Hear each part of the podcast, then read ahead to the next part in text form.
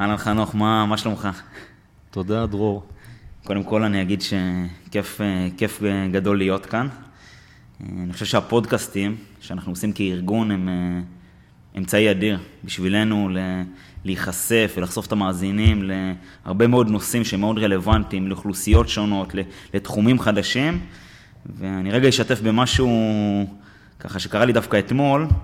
אחת הקבוצות החדשות שלנו, קבוצת ליבה שמתאמנת בעמק יזרעאל, נשארתי לשבת שם עם אה, שתי בנות בסוף האימון, ושאלתי אותם קצת, ספרו לי על חמש אצבעות, מה מעניין אתכם, מה, מה אתם עושות, ואחת הילדות, קוראים לה תומר, היא בכיתה ח', היא אמרה לי שהיא מאזינה לאותה של הפודקאסטים שלנו. עכשיו אני אומר את זה כי את השיחה הזאת ישמעו גם בני נוער צעירים, בנים, בנות, מתוך חמש אצבעות, מבחוץ, מן הסתם גם הורים, אוכלוסייה בוגרת יותר. וזה באמת אמצעי אדיר בשבילנו לחשוף את התוכן המהותי הזה. הקשר שלנו התחיל, אפשר להגיד, דרך אה, שמחה גולדין, שהוא בקשר אה, טוב עם חמש אצבעות בשנים האחרונות, דרך הרצאות שהבאנו אותו לערבי מורשת, ארגוניים שאנחנו עושים, מכיר את הפעילות שלנו, ומשם התגלגלנו לאיזושהי שיחת היכרות שעשינו בזיכרון. חייב להגיד שאני לא ידעתי לקראת מה אני בא, והשיחת היכרות הזאת התגלגלה ל... אני חושב, נושא ושיח הרבה יותר עמוק, שמדבר על הרבה מאוד ערכי, דברים ערכיים, מהותיים, שקורים בחברה שלנו. אה, אני חושב שמכאן, אה, בוא נשמע קצת אותך, אה, שתציג קודם כל בשלב ראשוני, ככה, מי אתה, מה אתה עושה היום, ומשם לאט לאט נתחיל להתגלגל לתוך הפעילות. אז אני שמח להיות כאן, בחמש אצבעות, בפודקאסט. הזכרת את שמחה גולדין, אני אתחיל, אני אמשיך משם, ערכנו איתו מסע משותף להשבתו של הדר, אה, כאשר אה, המאפיין העיקרי היה שמדובר בנוער חרדי שהיה עתיד להתגייס אה, באותה תקופת זמן לחטיבת גבעתי, לפלוגת תומר, וכחלק מההכנה שלהם לשירות עשינו מסע משותף באנדרטת חץ בדרום, מסע להשבתו של הדר. מדהים. אה, כמה מילים על הפלוגה הזו, זו פלוגה שהוקמה לפני שבע שנים בחטיבת גבעתי, בגדוד רותם, פלוגה חרדית. כאשר מתגייסים אליה בכל שנה שלושה מחזורי גיוס, נוער חרדי לשירות קרבי, כיום יש גם אה, מ"כים, מ"מים, בוגרי הפלוגה שמשרתים בפלוגה, מ"פ אה, שהתגייס כחרדי לפלוגה והיום הוא מפקד על מחזור הטירונים. כן. זה הקשר עם שמחה. נכון. אה, אני מציין גם שיש קיים מסלול נוסף שהייתי מעורב בו, אה, מסלול חץ, זו פלוגת חץ, שם זה ראשי תיבות, חץ, חרדים צנחנים, בגדוד 202 של חטיבת כן. הצנחנים. היום בערב יש אה, טקס השבעה בכותל המערבי של מחזור מרץ 21. אני מספר את זה כי בשבע השנים האחרונות מתחולל תהליך מאוד משמעותי שאני מעורב בו, של נוער חרדי שמתגייס לשירות משמעותי, מתגי... מתגייסים כלוחמים, משרתים, שירות מאוד משמעותי, אה, אני פוגש אותם במוצב גלדיולה, בהר דוב, אה, בקוף 2 ברצועת עזה, בשומרון, הם לוחמים לכל דבר, עושים שירות מאוד משמעותי. אה, יפה. אני אגיד על עצמי, אני בתור מושבניק שגדל בכפר יחזקאל בעמק חרוד, לא יצא לי לא כילד וגם לא בשירות הצבאי שלי לא הכרתי את המגזר החרדי, לא יצא לי אף פעם לבוא בממשק עם בני נוער, גם לא בשירות הצבאי. בואו רגע, לפני שנצלול לארגון שחר ולפעילות, נספר גם מהמקום האישי, כי קצת דיברנו על זה לפני זה בשיחה, מה זה לגדול כנער חרדי במדינת ישראל, מדינה שיש בה, אפשר להגיד, המון סוגים של אוכלוסיות, המון זרמים, אה, מה זה לגדול פה כנער? הנוער, בני הנוער החרדים הם גדל, גדלים לתוך מציאות שהיא שונה מאוד מהמציאות הישראלית הרגילה. זאת אומרת, מצד אחד הם כן חשופים לאקטואליה, למה שקורה כאן במדינת ישראל, ההתרחשויות, אה, אם זה בהיבטים של, אה, מטבע הדברים אנחנו מדינה שמעת לעת יש כאן מבצע צבאי ויש התרחשויות ביטחוניות. אבל מצד שני הם גדלים לתוך קהילה שבה השירות הצבאי הוא דבר שהוא לא, הוא פחות מקובל. מה זה אומר פחות מקובל? שאתה אומר... אה, אה, בדרך כלל ההורים לא שירתו, אה, במוסדות החינוך לא מעודדים אין שירות את הסביבה, בצה"ל, את אין את הסביבה ש- הסביבה, השפה התרבותית לא מדברת על שירות צבאי, ולכן גם, זאת אומרת, יש כאן את ההיבט שאין בכלל מודעות לנושא השירות הצבאי, וזה אולי המאפיין העיקרי שגורם לכך שנוער חרדי לא מתגייס לצה"ל. אה, אני הייתי מרחיב אולי ברשותך על נושא, על איזושהי סוגיית עומק אה, של המגזר החרדי מול החברה הישראלית, שאולי פחות מדברים עליה. זאת אומרת, בדרך כלל כשצעיר ישראלי או אדם שעוסק בתחומי החברה הישראלית והוא מעניין אותו המגזר החרדי, והוא הוא ינסה לחפש קצת על הנושא של השירות הצבאי, אז הוא ייתפס מאוד מהר להיבטים של אה, חרדים לא משרתים כי זה תורתו אומנותו כן, זה- וחשיבות לימוד התורה. אנחנו אה, חיים היום במדינה כזאת שאתה יודע, אתה רואה בן אדם, אתה רואה קיבוצניק, אתה רואה חרדי, אוטומטית, בקונוטציה עולה לך משהו לראש. חברה שהיא מאוד אה, סטיגמטית. נכון, נכון. ובדרך כלל אנחנו יודעים לתרגם את זה דרך ביטויים תקשורתיים, כמו מעמד תורתו אומנותו, כמו היבטים פוליטיים שהחרדים לא רוצים, אומרים שהם לא רוצים לשרת בצה"ל, והיבטים תקציביים וכאלה. אני כן רוצה, ברשותך, לדבר על איזושהי סוגיית עומק, אה, שאולי אה, שווה להתייחס אליה, ובעתיד, אני חושב שאולי נספיק רק על קצה המזלג, אבל אולי מכאן אה, השומעים ייקחו את זה הלאה וינסו לחפש, כי אם לא נתעסק בסוגיות העומק, לעולם לא נדע למצוא את הפתרונות הראויים. ואני חושב שאם להתעסק בעומק, לפני שאתה תרחיב, זה דווקא לעשות את הדברים האלה. כי מה שחסר היום בחברה שלנו, זה לייצר את החוויות המשותפות. כולנו חיים היום בעידן הטכנולוגי, יש לנו את הוואטסאפ שהוא הדבר, החבר הכי טוב שלנו היום, שלא נדבר על הפייסבוק והאינסטגרם וערוץ 12, אבל אין את זה. אין את הלשבת רגע בארבע עיניים ולייצר חוויה שהיא משותפת. בסוף זה הדרך שלך להכיר את הבן אדם השני. נכון? ולנסות להבין אחד ברור. את השני. אמ, אני אולי אתן איזושהי כותרת שמדברת על אה, יהדות מהי. תפיסה, התפיסה שלנו את היהדות כמהי יהדות.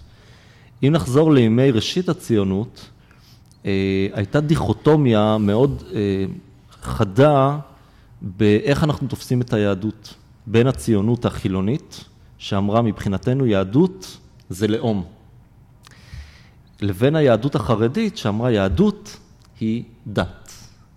וזה היה בצורה מאוד רדיקלית, זאת אומרת, היה כאן, יש את הביטוי שאני חושב של בן גוריון שאמר, אה, מהתנ"ך לפלמ"ח. כן. זאת אומרת, אנחנו, הת- ה- ה- תפיסת המראה אה, של היהדות היא מבחינתנו רק בהיבטים או בזהות הלאומית, ולכן ההתמקדות של הציונות אה, הייתה בנושאים שמאוד מזוהים עם, עם הנושא הלאומיות, עם, נושא, עם, עם הנושא הלאומי, כמו שפה, חידוש השפה העברית, הקמת מדינה, צבא, מוסדות ריבוניים, אה, ו... וכאשר אנחנו עוסקים בדברים האלה, החברה הישראלית עסקה בדברים האלה, זה מבחינתה הביטוי שלנו כיהודים, הרי זו מדינה יהודית, ואיפה זה בא לידי ביטוי? בלאומיות שלנו. כן. לעומת זו, לעומת, אה, אה, אה, לעומת התפיסה הציונית הזו, החרדים הלכו והתכנסו בצורה מאוד חזקה לתפיסה של יהדות היא דת ולא שום דבר אחר מעבר לזה. זאת אומרת, העיסוק רק בנושאים של, אה, של נורמות דתיות, כמו שמירה על אה, אורח חיים דתי, קיום, אה, קיום התורה והמצוות.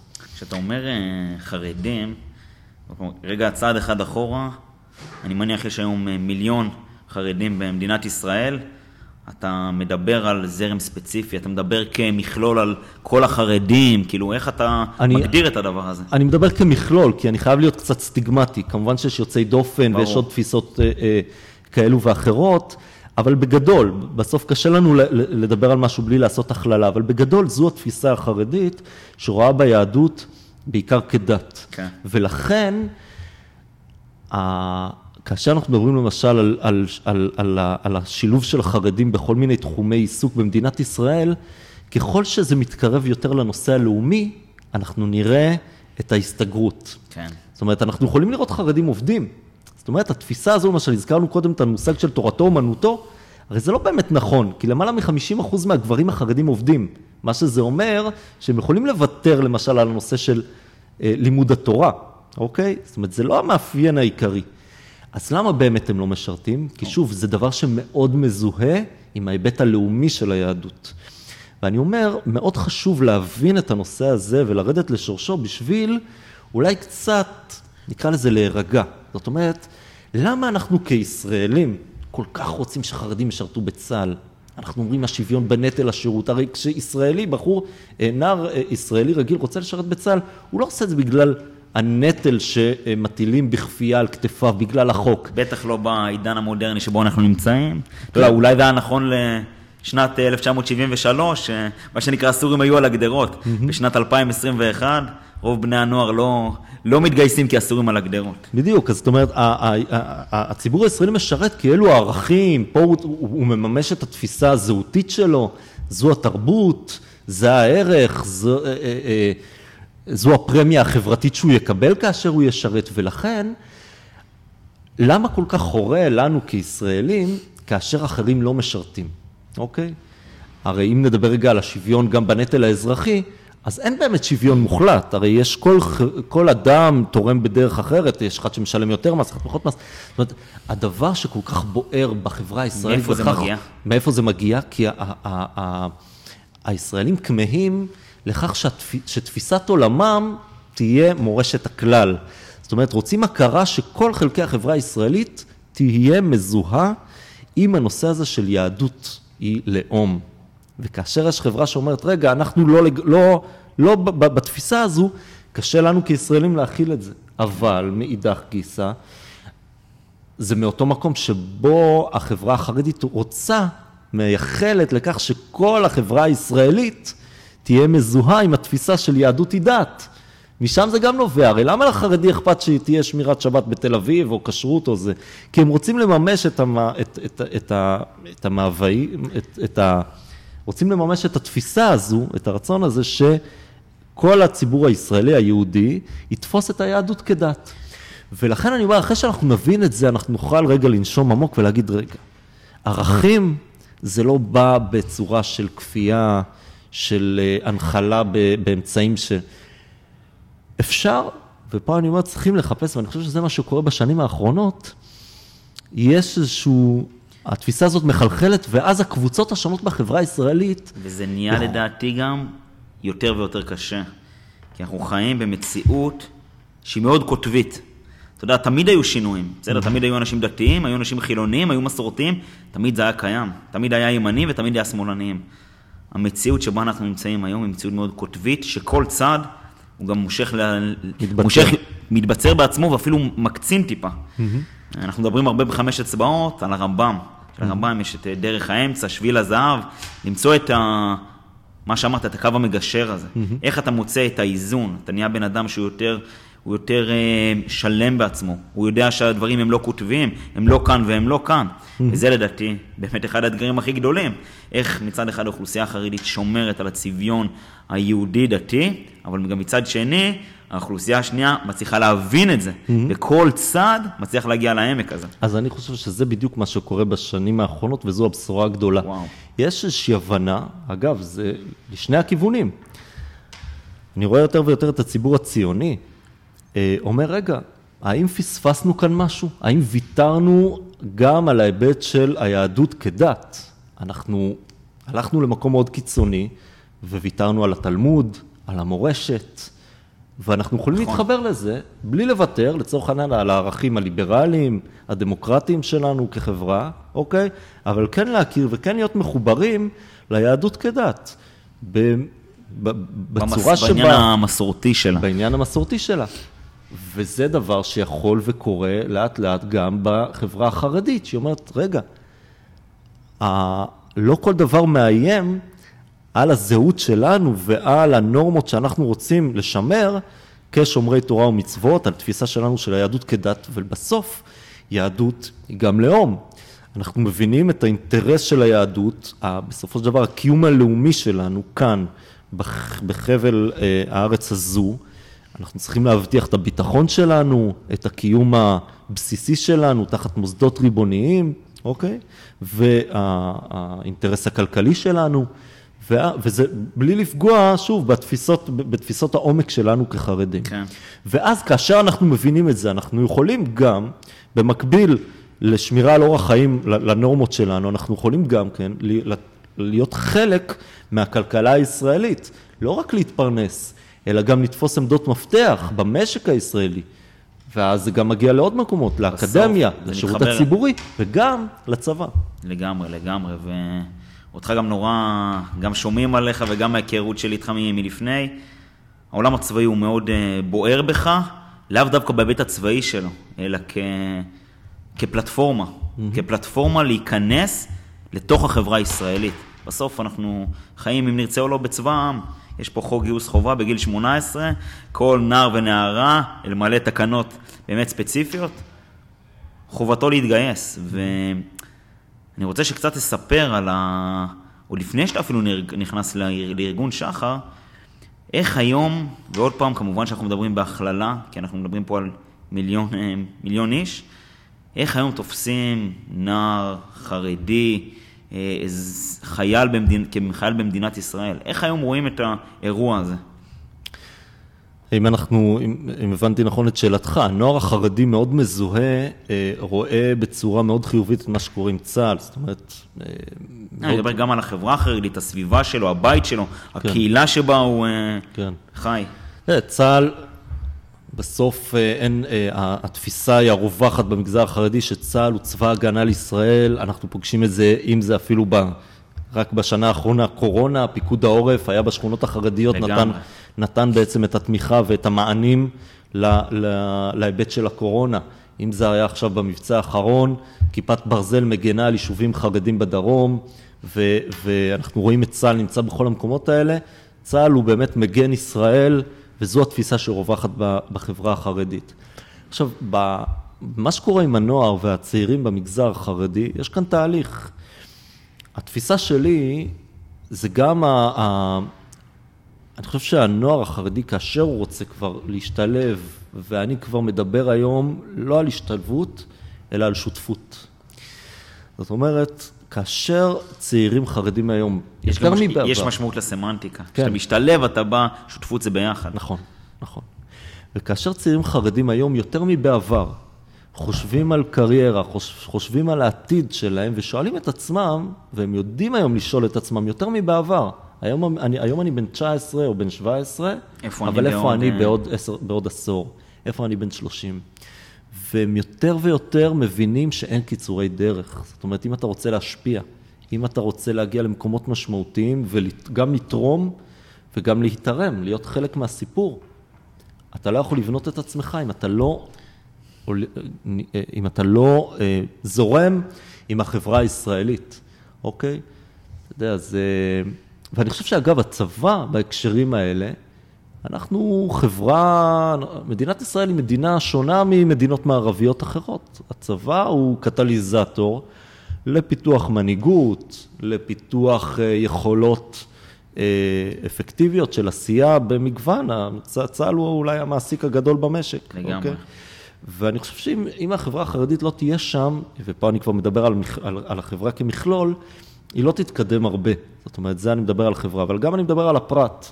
ואני חושב שצריך לעשות יותר. זאת אומרת, אם סיפרתי קודם שיש היום מאות שמשרתים בשירות משמעותי, קרבי, ויש גם כתומקלים, כתומכי לחימה, אני כן, חושב ש... שבעת אלפים בני נוער חרדים, נכון? אה, לא, משרתים היום, סך המשרתים היום בצה"ל, כשבעת אלפים כן. חרדים, זאת אומרת, מדובר על כמה שנתונים. ברור. אה, יש מקומות שעדיין החרדים לא נמצאים. וזה איזושהי תקרת זכוכית שהם צריכים לעבור. כן. אני מרצה למשל במחצבים, שזו יחידת ההכשרה שעושים לסגל הבכיר בצה"ל, ואני רואה שם את, את פני החברה הישראלית כולה, נשים, אה, קיבוצניקים, אה, דרוזים, ואני לא רואה שם חרדים, אני לא רואה סגן אלוף חרדי. כן. אוקיי? וזה דבר שאם לא נראה אותו, אז המדינה לא תלך למקום טוב. כן. בהיבט הזה. כל, כל כך מתחבר למה שאתה אומר. אני, אנחנו כארגון, בואו בוא נדבר קצת על הנושא החינוכי, mm-hmm. שאני חושב שהוא בסוף אולי הדרך הכי טובה, ונורא אהבתי את המילה שלך, לא, לא להשתלב, השותפות הזאת. אה, ארגון שאתם הקמתם, בעצם לפני שבע שנים, ארגון שחר, ותספר קצת, קודם כל, איך זה התחיל. שראיתם את זה לפני שבע שנים, על איזה צורך זה בא לענות, מה אתם בעצם עושים היום בארגון הזה? אז עלה באמת הנושא של אה, שירות קרבי משמעותי, עד אז כמעט זה לא היה קיים, היו מסלולי, מסלולי שילוב חרדים בצה"ל במגוון זרועות, כן. בתפקידי כמו אה, טכנאים וכאלה, אה, ואז דיברו על השירות הקרבי, מי שבעצם יזם את, והיה נכון להקים אצלו את היחידה הזו, זה מי שהיה אז מפקד חטיבת גבעתי, אלוף משנה עופר וינטר. עופר וינטר, כן. ואני חברתי אליו מההיבט מהשדה החינוכי. והקמנו קבוצות ריצה, קבוצות, אה, מה שאצלכם מכונה אולי קבוצות ליבה.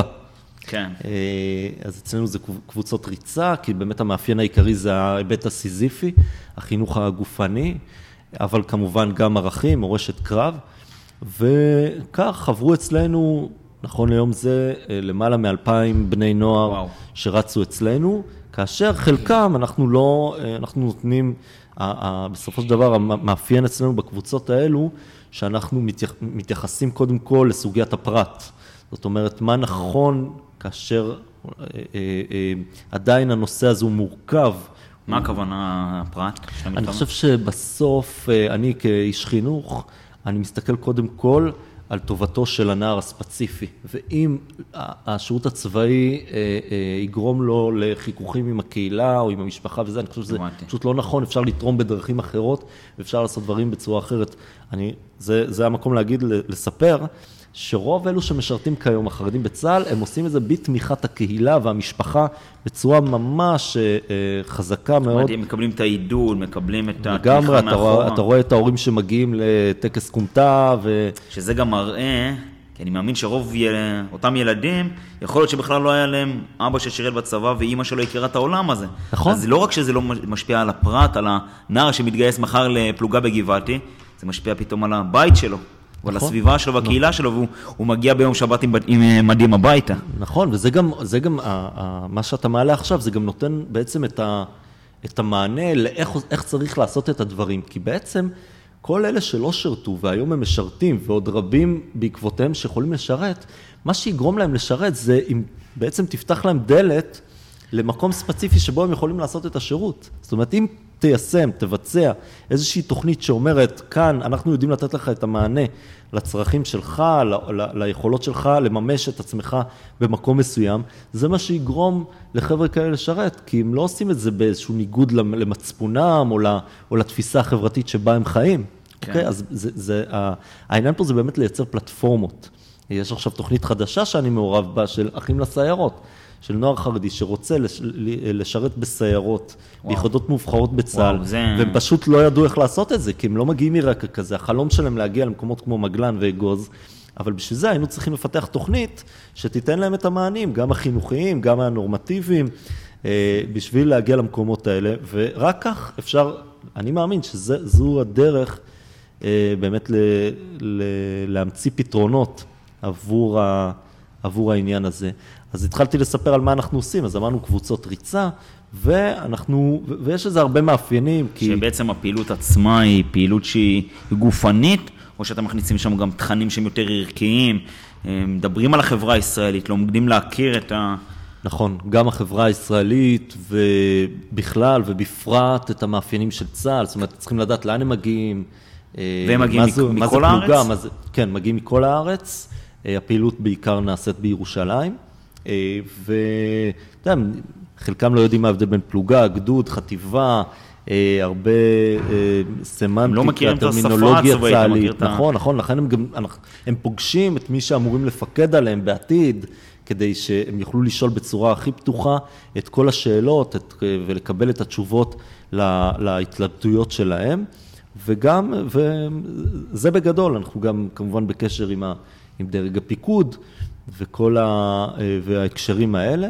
אה, הרבה חינוך, זאת אומרת, יש פה הרבה, נושא המנהיגות זה דבר שעולה הרבה, התפיסה שלך לא רק אה, על, על מה שקורה איתך, אלא על מה שקורה עם, ה, עם החברה שסביבך, על האחריות שאתה לוקח בשביל הקהילה, בשביל המשפחה, בשביל המדינה כולה, מה המחירים שאנחנו מוכנים לשלם בשביל לעשות את הדברים, להבין שאיפה אתה יכול לעשות מעבר למה שמצופה ממך? זה... אני חושב שזה דבר אדיר, כי באמת המסגרת הצבאית היא מסגרת שהיא, אתה יודע, אני מסתכל על עצמי מה הייתי בן אדם חרדי שמשרת איתי, והיינו חווים את הדברים ביחד ואת הקשיים, ולא, ולא מכיר, לומדים להכיר אחד את השני לא דרך אה, כתבה ולא דרך אסונות ולא דרך זה דברים סטיגמטיים שאנחנו חיים אותם ביום-יום. זה בסוף השילוב המנצח. אני חושב שהפרויקט הזה הוא פרויקט מדהים, דרך אגב, כי הוא גם בא מלמטה. דברים שבאים מלמטה, ויש להם את כוח האנרציה, שכמו שאתה אומר, הפרויקט של האחים לסיירות עם אה, יגאל אלון שאתם עושים, אה, סיפרת לי גם מקודם שיש שם מישהו שמתגייס ליחידת מגלן, ופתאום אותו חרדי שמתגייס למגלן, וגם החבר שלו מתגייס למגלן, והם אומרים שאפשר לשלב את הדברים האלה, זה באמת סיפור אדיר. אה, מקווה שילך, מה אני אגיד לך, זה...